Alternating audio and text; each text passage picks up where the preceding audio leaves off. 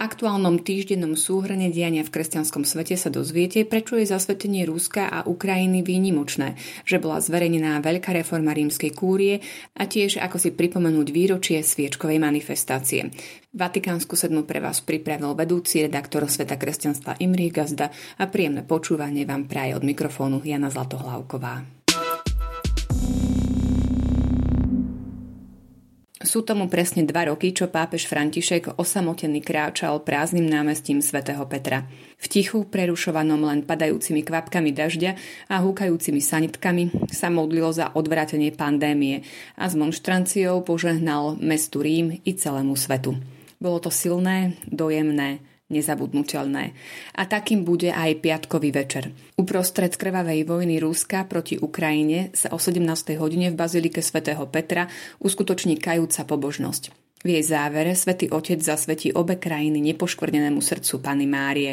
V rovnakom čase tento akt vykoná vo Fatime pápežov vyslanec kardinál Konrad Krajevský. K tomuto úmyslu hlava katolíckej cirkvi zároveň pozvala biskupov, kňazov a veriacich po celom svete. V piatok večer sa bude modliť pápež František nasledovne.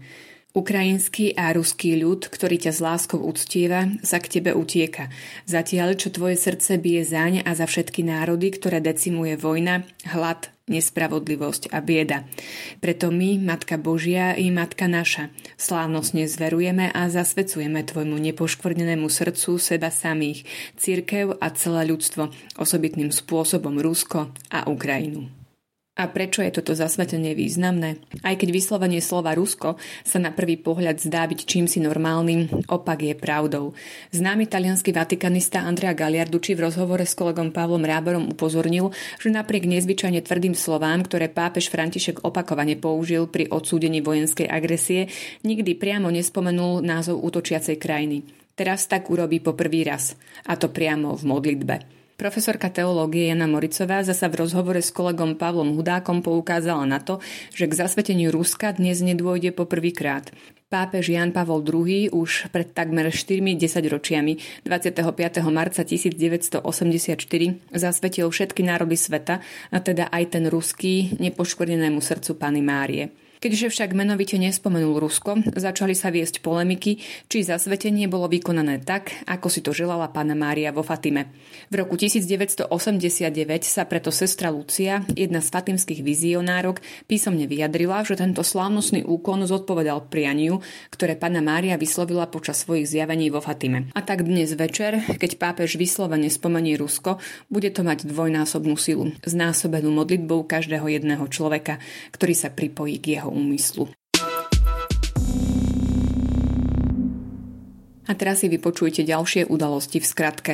V Bratislave vyvrcholili Európske katolícke sociálne dni, na ktorých sa zúčastnili významné osobnosti cirkevného a spoločenského života z domova i zo sveta. Pápež František schválil novú apoštolskú konštitúciu Predikáce Evangelium, ktorou reformuje štruktúru a fungovanie rímskej kúrie. Svetý otec telefonoval s ukrajinským prezidentom Volodymyrom Zelenským. Ten prejavil záujem, aby Vatikán prebral sprostredkovateľskú rolu v konflikte. A na záver máme pre vás ešte knižnú bodku. V deň, keď si pripomíname 34.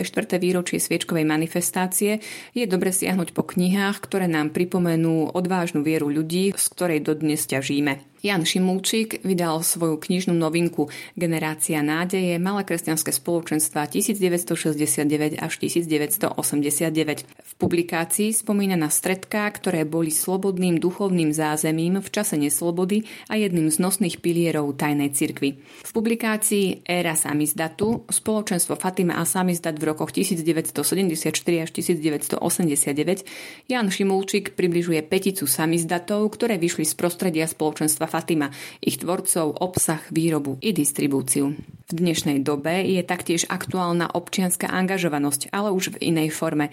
Minulá a súčasná aktivita občanov má minimálne jeden z atribútov spoločný – odvahu. Odvahu angažovať sa, konštatuje autor v úvode. Počúvali ste podcastový súhrn diania v kresťanskom svete, ktorý pre vás pripravil Imrich Gazda a Jana Zlatohlávková. Prajeme vám pekný víkend, ďakujeme za pozornosť a do počutia opäť o týždeň.